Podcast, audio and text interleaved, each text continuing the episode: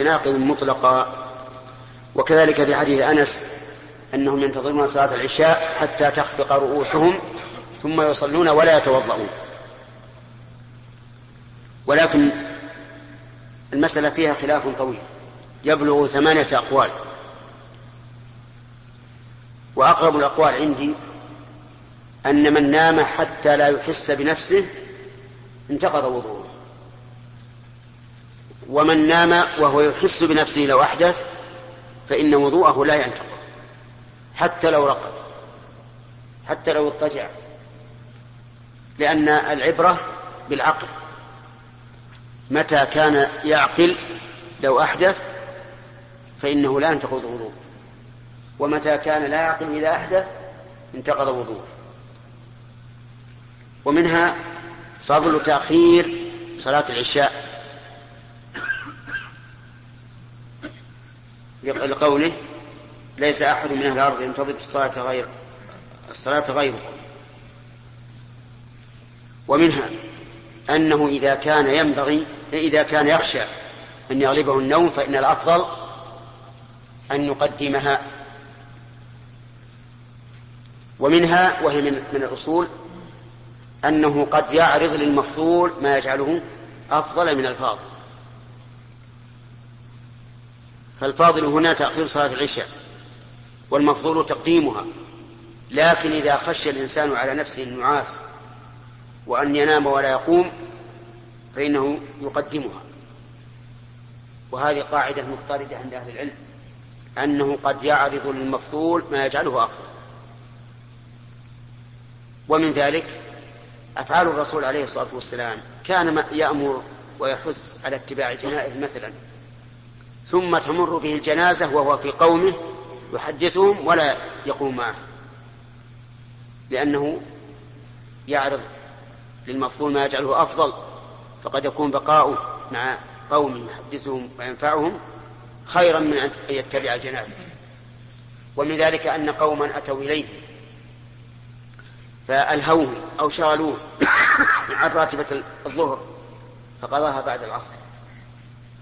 فالمهم أن هذه القاعدة قاعدة نافعة أنه قد يعرض للمفضول ما يجعله أفضل من الفاضل ومنها أنه لا بأس أن ينبه الإمام على تأخيره الصلاة لأن عمر نبه النبي صلى الله عليه وآله وسلم على ذلك ولم يعنفه ولم يقل أنا أبخص وأعلم بل خرج عليه الصلاة والسلام وصلى بأصحابه. ومنها شفقة النبي صلى الله عليه وعلى آله وسلم على أمته ورحمته بهم بقوله لولا أن أشق على أمتي لأمرته ومنها أن النبي صلى الله عليه وعلى آله وسلم يصدر الأحكام بدون وحي. يصدر الأحكام بدون وحي. بقول لأمرتهم ولم يقل لأمرني ربي أن آمره. بل قال لأمرتهم وهو وهو كذلك. لكنه صلى الله عليه وعلى آله وسلم إذا أصدر الأحكام وأقره الله عليها صار كأنه وحي من الله. ولهذا قلنا إن النبي صلى الله عليه وعلى آله وسلم إذا علم بالشيء وأقره صار من من سنته صار من سنته.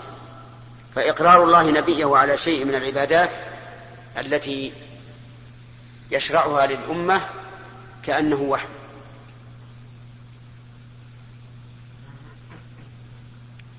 ومن هنا نعلم أن قول الله تبارك وتعالى إن هو إلا وحي يوحى ليس المراد به ما قاله الرسول عليه الصلاة والسلام من عند نفسه وإنما المراد به القرآن. كما اختار ذلك إمام المفسرين ابن جرير رحمه الله. فيكون قوله وما ينطق عن الهوى إن هو إلا وحي يوحى يعني أن الرسول لا ينطق عن الهوى ولكنه ينطق بما أوحي إليه. عليه الصلاة والسلام. إن هو إلا وحي يوحى علمه شديد القوى إلى آخره. ومنها وهي فائدة أصولية أن الأصل في الأمر الوجوب. لقوله لولا أن أشق لأمرتهم ولو لم يكن الأصل في الأمر الوجوب لما كان لما كان به مشقة. ووجه ذلك أن ما لا يلزم به الإنسان ليس عليه في مشقة لأنه إن شاء فعله وإن شاء لم يفعله. وهذا أحد الأدلة الدالة على أن الأصل في الأمر الوجوب يعني أعني أمر الله ورسوله. ولل وللعلماء في ذلك مذاهب منها أن الأصل في الأمر الاستحباب. دون الوجوب. قالوا لأنه إذا أمر به تعينت مشروعيته. والأصل براءة الذمة وعدم التأثيم بالترك. وكم من أوامر كثيرة أجمع العلماء على أنها ليست للوجوب ومنهم من قال بل الأصل في الأمر الوجوب. لأدلة منها هذا الحديث وأمثاله ومنها قوله تعالى فليحذر الذين يخالفون عن أمره أن تصيبهم فتنة أو يصيبهم عذاب أليم. ومنهم من فصل وقال إن كان من العبادات فالأصل الوجوب لأن كل ما أمر به الرسول صلى الله عليه وسلم من العبادات فهو كالتفصيل لمجمل قوله تعالى وما خلقت الجن والإنس إلا ليعبدون. وما كان من باب الآداب وما كان من باب الآداب فإنه للاستحباب. لأن غايته أن يراد من الفاعل فعل ما يجمله ويزينه واجتناب ما يدنسه ويشينه وهذا يتعلق بالمروءة. وهذا كله ما لم يوجد قرائن تدل على أنه للوجوب أو أنه للاستحباب. فإن وجدت قرائن تدل على أنه للوجوب كان للوجوب ولا إشكال أو على أنه للاستحباب كان للاستحباب ولا إشكال لكن كلام الخلاف فيما إذا جاء الأمر مجردا عن قرينة. ومن القرائن أن يكون المراد به بيان صفة. كما مر علينا في في الصلاة على النبي صلى الله عليه وعلى آله وسلم هل تجب في الصلاة أو لا تجب؟ وقلنا إن العلماء في للعلماء في ذلك كم قولا؟ ثلاثة أقوال. والذين قالوا بعدم الوجوب قالوا لأن الرسول عليه الصلاة والسلام إنما سئل عن الكيفية لا عن أصل الصلاة. قالوا كيف نصلي؟ قال قولوا كذا وكذا. فالمهم أنه إذا وجدت قرينة عمل بالقرينة. والكلام فيما إذا لم يوجد إذا لم يوجد قرينة. ومنها أنه لا لا حياء فيما أبيح للعبد. فإن خروج الرسول صلى الله عليه وسلم رأسه يقطر يغلب على الظن أنه كان عن عن جماع. ولا حرج على الإنسان أن يخرج إلى أصحابه وهو وعليه أثر الغسل من الجنابة لأن هذا أمر مباح. والشيء الذي أباحه الله لا حرج فيه. لكن هل تقولون إنه يستحب إذا كان عليه جنابة أن يخرج عليه أثر الجنابة حتى يحث أخوانه على أن يفعلوا مثله؟ لأن هذا الفعل صدقة. قال النبي عليه الصلاة والسلام وفي بضع أحدكم صدقة. قالوا أيأتي أحدنا شهوته ويكون له في أجر؟ قال نعم أرأيتم لو وضعها في الحرام أكان عليه وزر؟ فإذا وضعها في الحلال كان له أجر. هذا محل نظر. طيب. ومن فوائد الحديث حرص السلف الصالح على معرفة أحوال الرسول عليه الصلاة والسلام حتى غير التعبدية. وجهه منين يؤخذ؟ نعم. لا. استثبت عطاء. ابن عباس كيف وضع النبي صلى الله عليه وعلى آله وسلم يده على رأسه؟ فمن يستطيع منكم أن يبين لنا أن يبين لنا هذه الكيفية. انظروا. ابن داود؟ اخلع اخلع الشماغ. نشوف الشعر. ما عندك شعر اليوم؟ إيش؟ ها. إن الله لا يستحي من الحق. تستحي من العلم. علم لا ما حلل لا لا لا في خير في خير. انسحبت. انسحبت. طيب من؟ يلا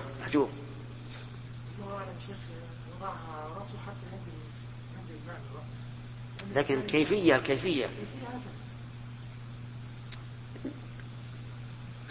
كذا ها؟ كذا؟ ها. يعني بالناصية نشوف الآن. يقول وضع أطراف أصابع على قرن الرأس. أين قرن الرأس؟ هذا. هذا قرن الرأس. نعم. طيب. ثم ضمها يمرها كذلك على الرأس. حتى مست إبهامه طرف الأذن مما يلي الوجه. كذا. هذا الظاهر بهكذا. يعني مر بها من, من عند الجوارب. وضع على فوق كذا. هكذا ثم أمرها. نعم. يقول وضع يده في نصف يديه. عندكم نصف يديه؟ طيب نشوف. يده أربعة. كذا.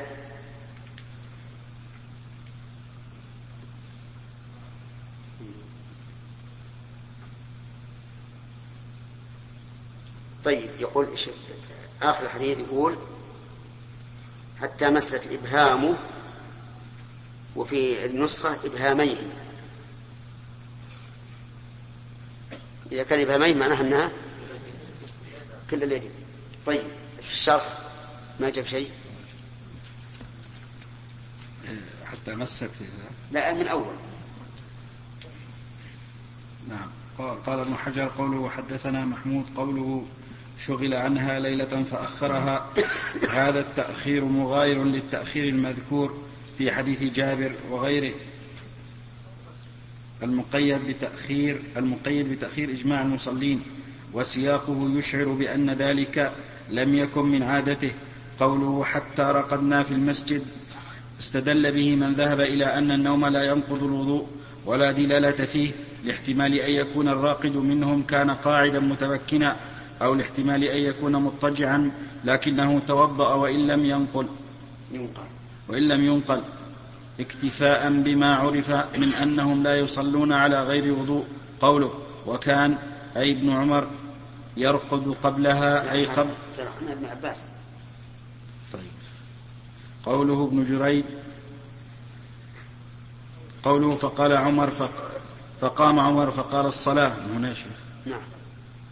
زاد في التمني رقد النساء والصبيان وهو مطابق لحديث عائشة الماضي.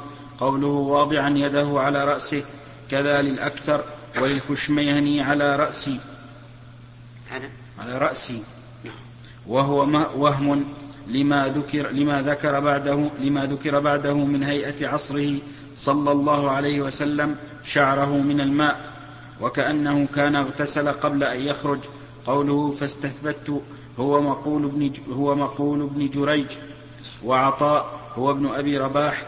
ووهم من زعم أنه ابن يسار قوله فبدد أي فرق وقرن, الرأ وقرن الرأس جانبه قوله ثم ضمها كذا له بالضاد المعجمة والميم ولمسلم وصبها بالمهملة والموحدة.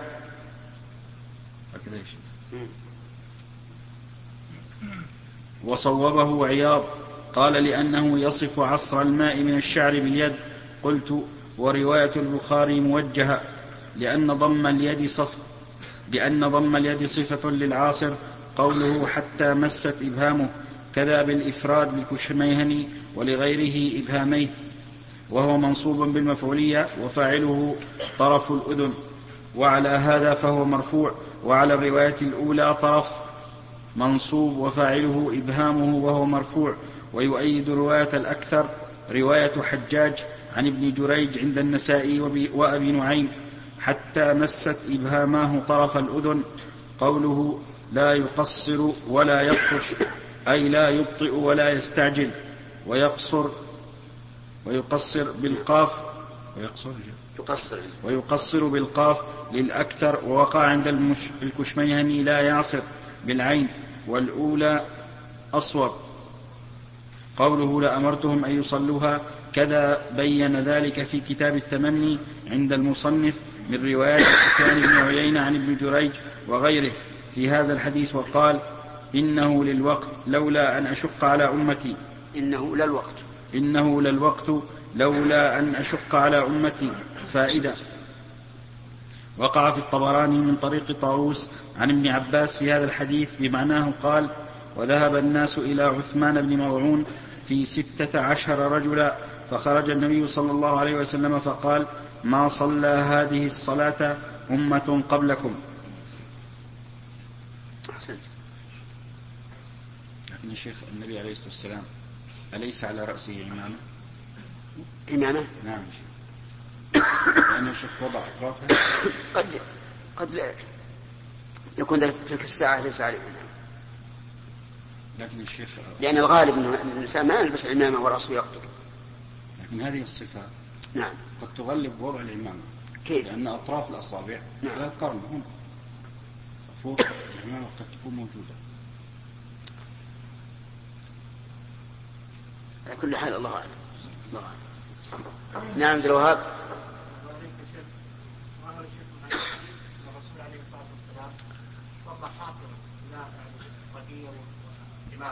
إيش؟ من الحديث إيه إنه صلى عليه الصلاه والسلام حاصر الراس لا هو ما صلى. خرج حسن الرأس. أما كونه يصلي لأنه قد تكون العمامة معه ويلبسها بعد. نعم.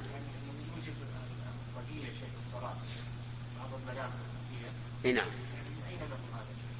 لا أرى لهم دليلا. لا أرى دليلا في ذلك.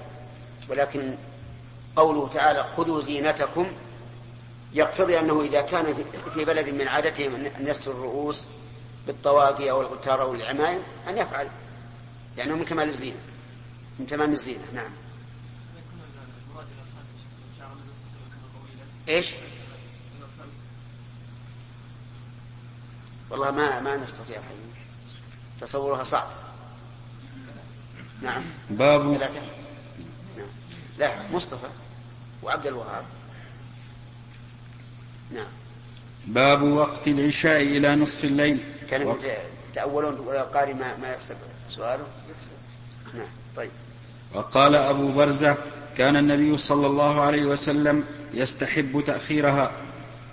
حدثنا عبد الرحيم المحاربي قال حدثنا زائدة عن حميد الطويل عن أنس أنه قال أخر النبي صلى الله عليه وسلم صلاة العشاء إلى نصف الليل ثم صلى ثم قال قد صلى الناس وناموا.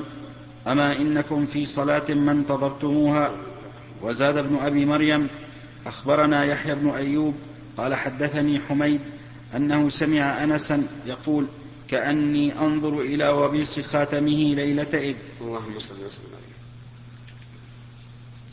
يقول قول باب وقت العشاء إلى نصف الليل. واستدل بقوله أخر النبي صلى الله عليه وعلى آله وسلم صلاة العشاء إلى نصف الليل. يعني إلى قربه. وذلك لأنه ثبت في صحيح مسلم أنه قال ووقت العشاء إلى نصف الليل. وقد قال أهل البلاغة وأهل اللغة أيضا انتهاء الغاية غير غير داخل فلا يكون نصف داخلا في الوقت. ولهذا جزم البخاري رحمه الله بأن وقت العشاء إلى نصف الليل. وهذا هو الذي يدل عليه ظاهر القرآن. أنه ين... أي... أنه أي وقت العشاء ينتهي بنصف الليل. فيدل عليه ظاهر القرآن وصريح السنة. أما ظاهر القرآن فقوله تعالى أقم الصلاة لدلوك الشمس إلى غسق الليل. هذه أر... هذه أربعة أوقات متصل بعضها ببعض. لدلوك الشمس أي عند دلوك الشمس أو أن نجعل اللام للتعليل فيكون فيه بيان أن الوقت سبب للصلاة. وقد قال, العلماء إن الوقت سبب وشرط لدلوك الشمس يعني زوالها إلى غسق الليل. وغسق الليل منتهى ظلمته ويكون ذلك في نصفه لأن منتصف الليل أبعد ما تكون الشمس عن سطح الأرض. إذا من نصف النهار إلى نصف الليل. أربعة أوقات متوالية. إذا خرج وقت الظهر دخل وقت العصر وإذا خرج وقت العصر دخل وقت المغرب. وإذا دخل وقت المغرب دخل وإذا خرج وقت المغرب دخل وقت العشاء وينتهي بنصف الليل. ثم قال تعالى وقرآن الفجر. ففصل فصل الفجر عما عما سبق. أما السنة فهي صريحة في ذلك. في حديث جبريل وتعليمه النبي صلى الله عليه وعلى آله وسلم الأوقات وفي حديث عبد الله بن عمرو بن العاص في صحيح مسلم صريح وقت العشاء إلى نصف الليل. والعجب أن جمهور العلماء رحمهم الله يرون أنه يمتد وقت العشاء إلى طلوع الفجر. ويستدل بعضهم بقول النبي صلى الله عليه وعلى آله وسلم ليس في النوم تفريط إنما التفريط على من أخر صلاة حتى يدخل وقت التي تليها. ولكن هذا ليس فيه دليل. ووجهه أن أن العلماء مجمعون على أن الظهر لا على أن الفجر لا يتصل وقتها بصلاة الظهر. فإذا قالوا إن هذا خرج بالإجماع قلنا وأين الدليل من السنة على أن وقت العشاء لا ينتهي إلا بطلوع الفجر؟ ما في دليل. أبدا. وينبني على ذلك لو أن امرأة طهرت من الحيض بعد منتصف الليل فهل يلزمها أن تقضي صلاة العشاء؟ على قول الجمهور يلزمها. وعلى قول الراجح الذي أرجحناه لا يلزمها. ونحن نستطعم أي واحد يأتي لنا بدليل على أن وقت العشاء يمتد إلى طلوع الفجر. والقول ما قاله الله ورسوله إن الحكم إلا لله لكننا ما رأينا. فإن قال قائل يلزمكم أن تقولوا بأن وقت العصر إلى اصفرار الشمس كما في حديث عبد الله بن عمرو بن العاص وقت العصر ما لم تصفر الشمس. أو إلى أن يصير ظل كل شيء مثليه كما في حديث جبريل. قلنا نعم يلزمنا. يلزمنا أن نقول بهذا. ولكن إذا جاءت السنة بامتداد وقت العصر إلى الغروب انفككنا من هذا الإلزام. وهي قو والسنة هي قول الرسول صلى الله عليه وعلى آله وسلم من أدرك سجدة من العصر قبل أن تغرب الشمس فقد أدرك العصر والسجدة هي الركعة. فهنا بينت السنة أن من أدرك ركعة من العصر قبل غروب الشمس فقد أدرك العصر إذن فوقت العصر يمتد إلى طلوع الفجر ويكون ما بين اصفرار نعم إلى إلى غروب الشمس ويكون ما بين غروب الشمس واصفرارها وقت ضرورة. يعني لا يجوز أن يؤخر الصلاة إليه لكن لو أخرها إليه قلنا صل. صل وصلاتك في وقتها. بخلاف من أخر الصلاة عن آخر حتى خرج وقتها فإننا لا نقول له صل إذا كان لغير عذر. لأننا لو أمرناه أن يصلي لأمرناه عبثا. إذ أن صلاته بعد خروج الوقت بدون عذر غير مقبولة في قول النبي صلى الله عليه وعلى آله وسلم من عمل عملا ليس عليه أمرنا فهو رد. فمن ادعى أنها تقبل بعد خروج وقتها بلا عذر فإنه لا بد أن يأتي لنا بدليل على خروج ذلك من قوله من عمل عملا ليس عليه أمرنا فهو رد. إذ أن جوابه سهل. نقول هل على هل من صلى الصلاة بعد خروج وقتها إلى عذر؟ هل فعل ما عليه أمر الله ورسوله؟ الجواب لا. إذن هو مردود. فإذا قلنا افعل فقد أمرناه بما هو عبث. لا فائدة منه. فإن قال قائل أليس النبي صلى الله عليه وعلى آله وسلم قال من نام عن صلاة نسيها فليصليها إذا ذكرها؟ قلنا بلى. قال ذلك. فيقول إذا كان المعذور يؤمر بالقضاء فغير المعذور من باب أولى. أن يؤمر. نقول من قال هذا؟ المعذور يؤمر بالقضاء لأن تأخيره إياها عن وقتها لعذر. أما من ليس له عذر فتأخيرها إياها عن وقتها إيش؟ لغير عذر فليس عليه أمر الله ورسوله. ولا يمكن أن نقيس غير المعذور على المعذور. وهذا أمر واضح. وهكذا يقال في كل عبادة مؤقتة إذا أخرجها الإنسان عن وقتها عمدا فإنه لا ينفعه القضاء. ومن ذلك الصوم لو أن الإنسان ترك صوم يوم من رمضان عمدا فإنه لا يؤمر بالقضاء ولا ينفعه القضاء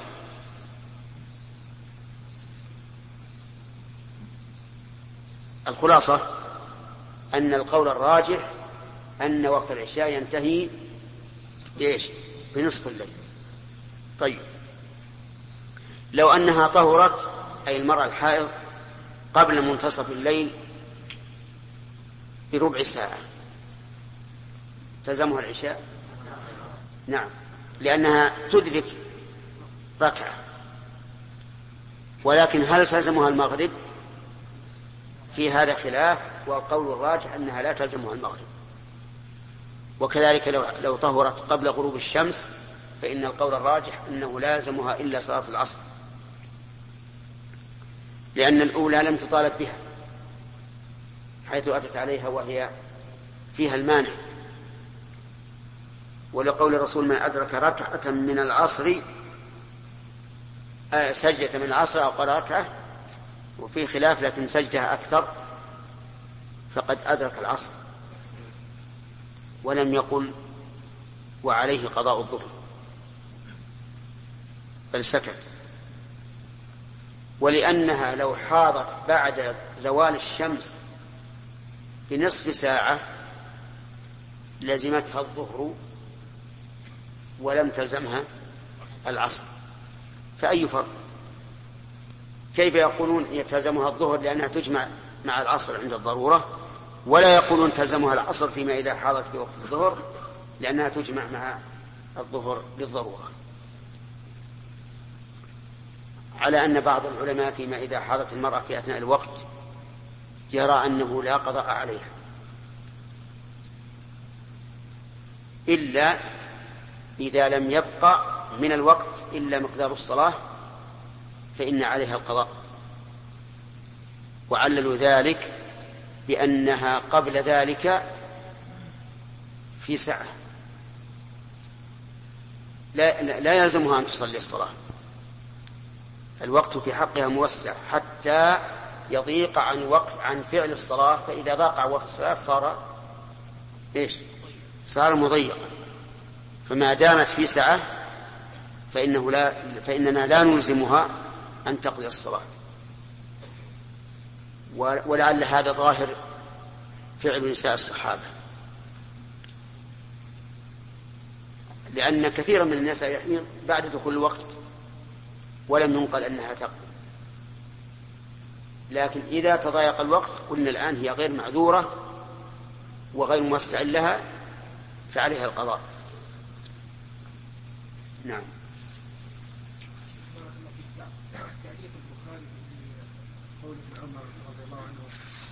كان ابن عمر لا يبالي اقدمها ام اخرها نعم هذا في السفر أو في الحضر؟ لا الظاهر في السفر أو وفي الحضر عموما. أي نعم. لكن ربما أن يكون معذورا أو أنه في محل النائي ويصلي بأصحابه. يعني هذا هذا الأمر المشتبه يحمل على الشيء الواضح نعم. إيش؟ في إدراكها ركعة من العصر ومقدار ركعة مقدار ما وتصلي ركعة الظاهر مقدار ركعة. لعموم من أدرك ركعة من الصلاة فقد أدرك الصلاة. وهو أحوط أيضا. آدم.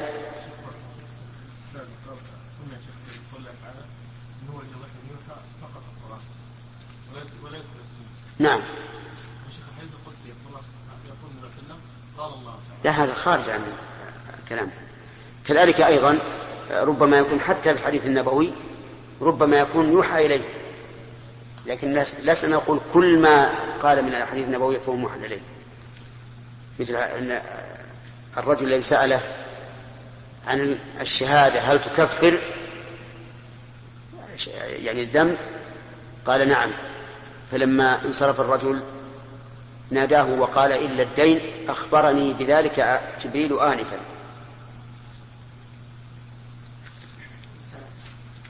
بعدين محمد. يا آدم. نعم. باب فضل صلاة الفجر. حدثنا مسدد قال حدثنا يحيى عن إسماعيل قال حدثنا قيس قال لي جرير بن عبد الله كنا عند النبي صلى الله عليه وسلم إذ نظر إلى القمر ليلة, ليلة البدر فقال أما إنكم سترون ربكم كما ترون هذا لا تضامون أو لا تضامون لا تضامون في رؤيته فإن استطعتم ألا تغلبوا على صلاة قبل طلوع الشمس لا تضامون أو أو لا تضامون في رؤيته. لا أو لا تضاهون هذا عندنا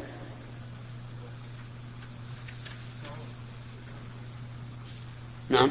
صح تضاهون صح خلنا نشوف كان في رواية نعم. فإن استطعتم ألا تغلبوا على صلاة قبل طلوع الشمس وقبل غروبها فافعلوا.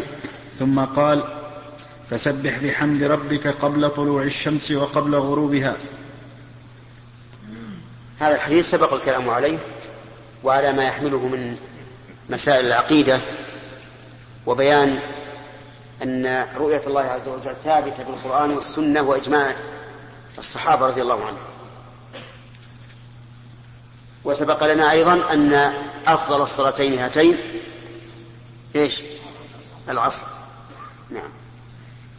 حدثنا هدبة بن خالد قال حدثنا همام قال حدثني أبو جمرة عن أبي بكر بن أبي موسى عن أبيه أن رسول الله صلى الله عليه وسلم قال من صلى البردين دخل الجنة.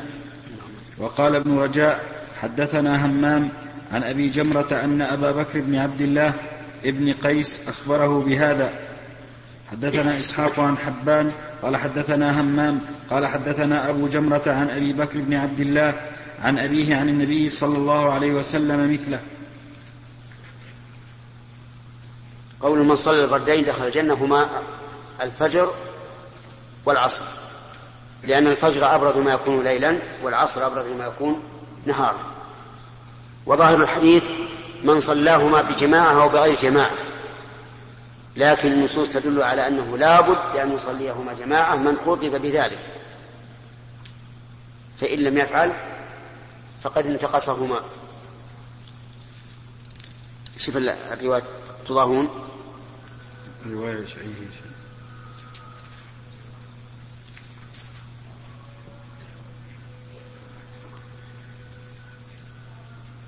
قول صلى البردين ها؟ أي رواية شيخ باب فضل صلاة الفجر. ها؟ الأول لا لا بس قول لا تضاهون. أو لا أو لا تضامونه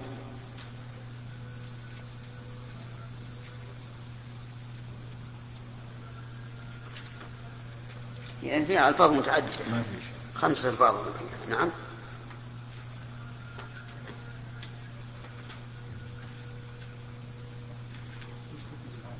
يلا قبل أن يأتينا عبد الرحمن ترى حولنا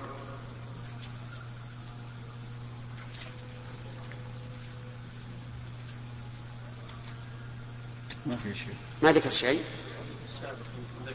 ذكره؟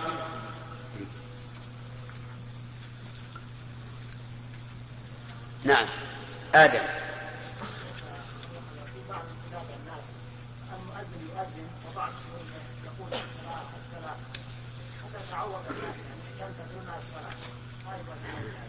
عجيب. وين هو فيها في بعض البلاد؟ الواجب الواجب تنبيههم بأن هذا غلط. يدعون المشروع ويأخذون بالمبدوع. ما يصلح. هذا بدعة.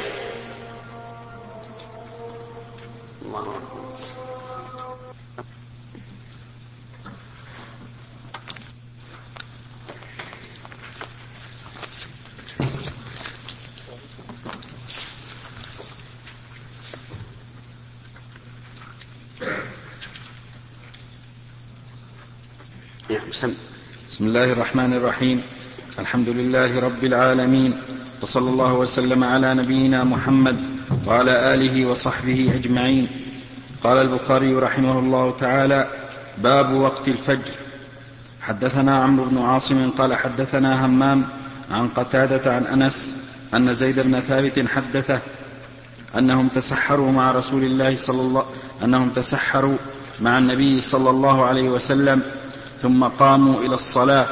قلت كم بينهما؟ قال قدر خمسين أو ستين يعني آية. حدثنا حسن بن الصباح أنه سمع روحا قال حدثنا سعيد عن قتادة عن أنس بن مالك أن نبي الله صلى الله عليه وسلم وزيد بن ثابت تسحرا فلما فرغا من سحورهم من سحورهما قام نبي الله صلى الله عليه وسلم إلى الصلاة فصليا قلنا لأنس كم كان بين فراغهما من سحورهما ودخولهما في الصلاة؟ قال قدر ما يقرأ الرجل خمسين آية. بسم الله الرحمن الرحيم. هذا الحديث فيه من الفوائد أن الأفضل تأخير السحور لأنه ليس بين فراغ النبي صلى الله عليه وسلم من سحوره وبين دخوله في الصلاة إلا قدر خمسين آية. وخمسون آية يمكن تكون عشر دقائق أو أقل. إذا كان المتوسط من المتوسط. لأنه إذا أطلق مثل هذه الأمور لا يحمل على الأقصر ولا على الأطول بل على الوسط. وفيه أيضا من الفوائد أن النبي صلى الله عليه وعلى آله وسلم كان يبادر بصلاة الفجر. وظاهر هذا الحديث أن النبي صلى الله عليه وعلى آله وسلم لم يكن صلى الراتبة لأنه قال تسحر فلما فرغ, فلما فرغ قام إلى الصلاة. ويريد بذلك صلاة الفجر. فظاهر هذا الحديث أنه لم يصلي الراتبة. ولكن يقال إن عدم الذكر ليس ذكرا للعدم. وقد ثبت أن النبي صلى الله عليه وعلى آله وسلم كان يواظب على سنة الفجر حتى في السفر. ومن فوائد هذا الحديث جواز تسحر الإنسان مع غيره. سواء كان من أهل البيت أو من خدم البيت أو من من الأجانب. ولا سيما إذا كان يريد أن ينتفع بذلك في أمر شرعي. نعم. حدثنا إسماعيل بن أبي أويس عن أخيه عن سليمان عن أبي حازم أنه, سام أنه سمع سهل بن سعد يقول كنت أتسحر في أهلي ثم يكون سرعة بي أن أدرك صلاة الفجر مع رسول الله صلى الله عليه وسلم. الشرح أهل أين هم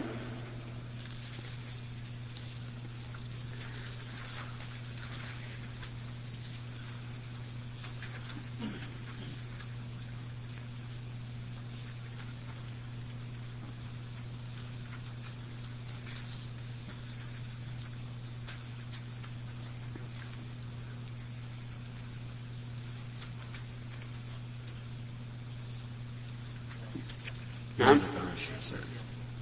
في الصيام العيني أين أهل سهم نعم.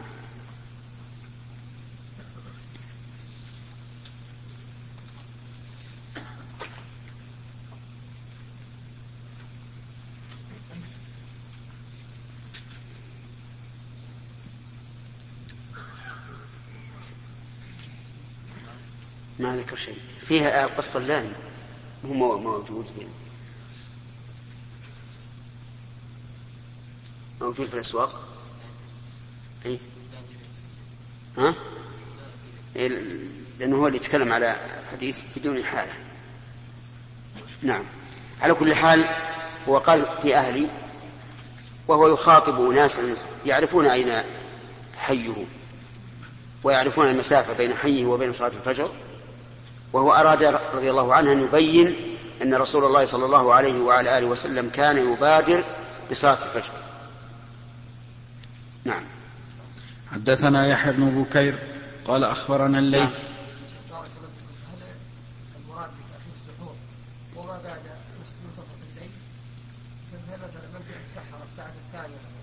لا المراد بتأخير السحور أن يكون انتهاؤه منه عند آه، طلوع الفجر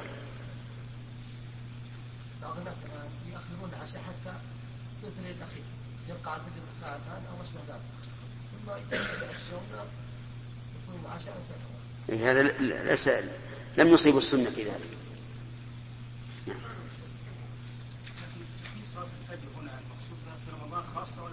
تقديمها يعني؟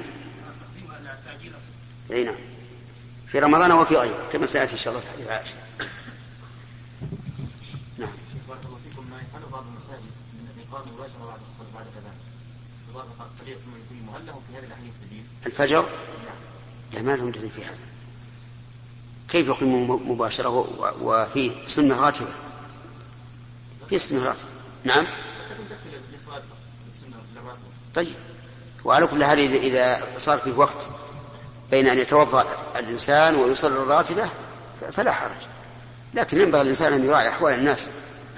ما دام الوقت والحمد لله موسع إلى إلى طلوع الشمس فلا ينبغي أن يفعل ما يشق على الناس. لا سيما أن طلوع الفجر بالنسبة للوقت الحاضر يشك فيه. التقويم الموجود متقدم خمس دقائق بلا شك في في الفجر. وما دون وما فوق الخمس محل يعني نظر. لأنه حدثنا الثقات أنهم خرجوا إلى البر إلى مكان ما في أنوار ووجدوا أنه بين التوقيت وطلوع الفجر الذي هو طلوع الفجر عشرون دقيقة عشرين دقيقة. وهذا أقول هذا شيء, شيء كثير.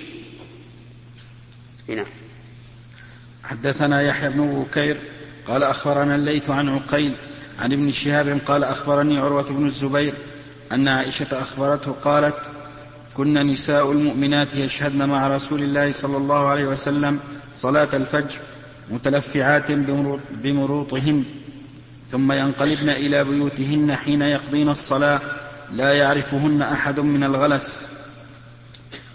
هذا أيضا يدل على أن الرسول صلى الله عليه وعلى آله وسلم يبادر بصلاة الفجر لأن النساء ينطلقن من الصلاة لا يعرفهن أحد من الغلس مع أنه كان يقرأ بين الستين إلى إلى مائة آية. وكان قراءته عليه الصلاة والسلام مدا وترتيلا. وهذا يدل على أنه يبادر. وفي هذا الحديث من المسائل النحوية إشكال. وهو قول كنا نساء المؤمنات. وجه الإشكال يا آدم؟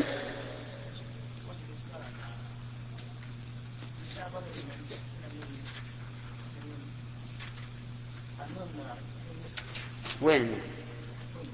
ها. أيها الإخوة في ختام هذه المادة نسأل الله أن نلقاكم